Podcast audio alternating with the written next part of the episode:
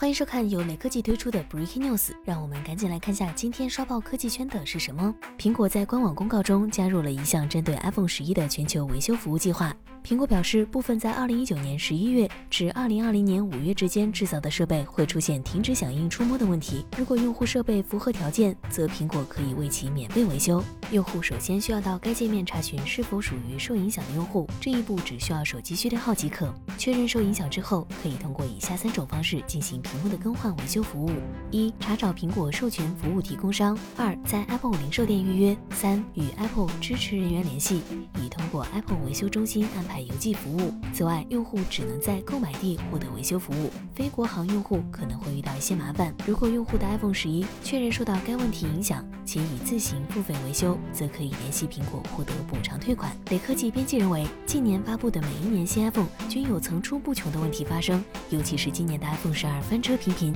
让不少人质疑苹果的品控是否在下滑。不过，苹果在售后方面一向十分体贴，有问题则回应，推出措施解决。此次针对 iPhone 十一触摸失灵的全球维修计划便是例子。希望苹果尽早推出关于 iPhone 十二绿屏的处理措施，以消除广大用户的烦恼。